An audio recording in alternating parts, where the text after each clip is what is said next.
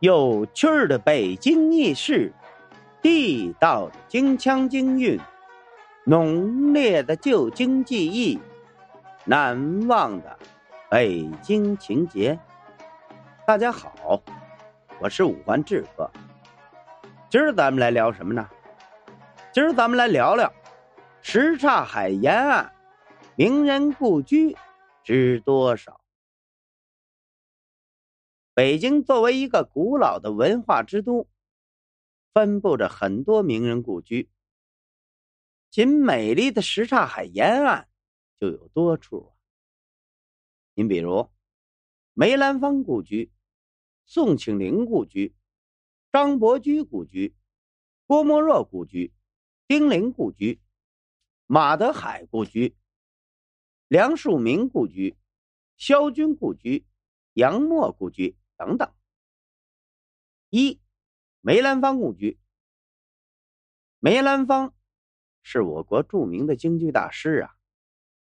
他的故居位于护国寺街九号院，现如今为梅兰芳纪念馆，收藏着大量的珍贵文物资料。梅兰芳纪念馆原本呢是清末。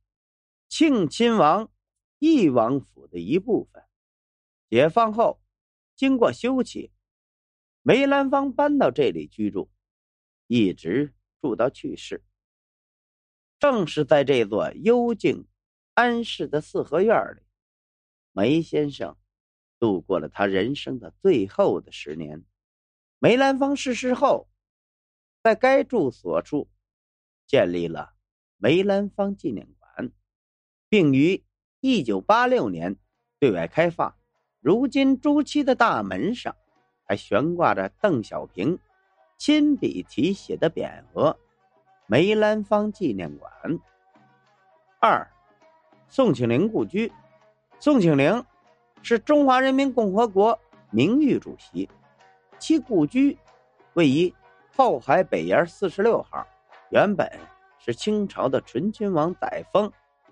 也就是清末代皇帝溥仪之父的府邸，是一座非常古典的园林，在园中种植着各种花草树木，还有各式各样的古典建筑。您比如畅金斋、听梨轩、观花市、恩波亭等，尽显中国古建筑之美。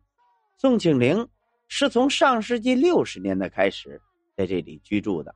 一直到他去世，张伯驹故居，张伯驹和张学良、普同、袁克文一起被称为“民国四公子”，是一位集收藏鉴赏家、书画家、诗词学家、经济艺术研究家于一身的奇才名士。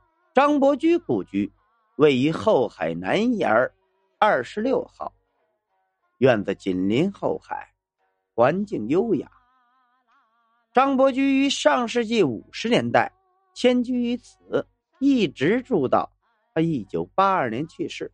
与其他的故居相比，风格非常独特，因为该故居并非典型的四合院结构，它是坐北朝南，有五间北房，在院子的南部有一方亭和廊房。北房的东间是主人的卧房，西间是客房，居中三间是客厅兼画室。四，郭沫若故居。郭沫若是我国伟大的文学家，其故居位于前海西街十八号，是一座二进四合院，在其前院有小山和一株高大的银杏树，节前的廊下种植着腊梅、海棠。紫藤等植物，如今的郭沫若故居为郭沫若纪念馆。五，丁玲故居。丁玲是我国当代著名的作家、社会活动家，主要代表作是《太阳照在三干河上》。丁玲故居位于大祥凤胡同三号，两排平房，各据南北，西面。是一栋两层小楼，环境静谧优雅。丁玲晚年曾经在此居住，如今呢，是民族文学杂志社所在地。六，马德海故居。马德海是阿拉伯裔美国人，性病和麻风病专家。他早年即投身于中国革命。中华人民共和国成立后，协助组建中央皮肤性病研究所，致力于性病和麻风病的防治和研究。他毕生为这些病的患者解除病痛，为在中国消灭性病和二零零零年全国争取达到基本消灭麻风病做出了贡献。其故居位于后海北沿二十四号。他是从上世纪五十年代搬到这里来的。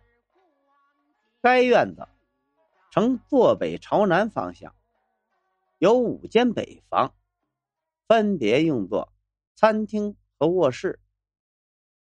东厢房是秘书室和客厅，西厢房是子女们的居室。七，梁漱溟故居。梁漱溟是我国著名的思想家、哲学家、教育家、社会活动家、爱国民主人士、著名学者、国学大师，主要研究人生问题和社会问题。现代新儒家的早期代表人物之一，有“中国最后一位儒家”之称。其故居位于西海西沿二号。梁漱溟是在上世纪五十年代从借住的颐和园搬到这里来的。歇山顶门楼砖砌影壁，与近处的汇通祠相望，风景清旷。八，萧军故居。萧军是中国。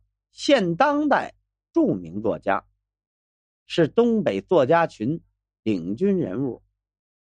其故居位于西城区鸭儿胡同六号，是一栋砖木结构的两层西式小楼，也是北京最古老的胡同建筑之一。萧军是在上世纪五十年代初从沈阳迁到这里来的，当时这处宅院。被称为银锭桥西海北楼。九田间故居。田间原名童天健，安徽省无为县阳山乡人，是我国著名的诗人。主要代表作有《魏明集》《中国牧歌》《中国农村的故事》《给战斗者》等享誉诗坛。他提倡诗歌要民族化、大众化、战斗化。为了更好的集中精力工作和写作，他在一九五四年用稿费购买了后海北沿三十八号院，作为自己的居所，一直住到他逝世的那一天。田间故居是一座四合院，呈坐北朝南方向。北房五间，分别为书库、卧室、客厅；西厢房为办公室，东厢房为餐厅。十，杨墨故居。杨墨是我国著名的作家，其主要代表作是俘虏了众多年轻人之心的长篇小说《青春之歌》，其中。鲜明生动的刻画了林道静等一系列青年知识分子的形象。杨墨故居位于柳荫街二十九号，该院原本是陶贝勒府的其中一部分，建筑风格相对传统，院中放置着花坛，种植了一些老树。好了，今儿咱们关于什刹海沿岸名人故居知多少，咱就聊到这儿。如果您喜欢这个节目，欢迎您订阅、转发、评论、赞助，您的支持就是我前进的动力。咱们下回再见。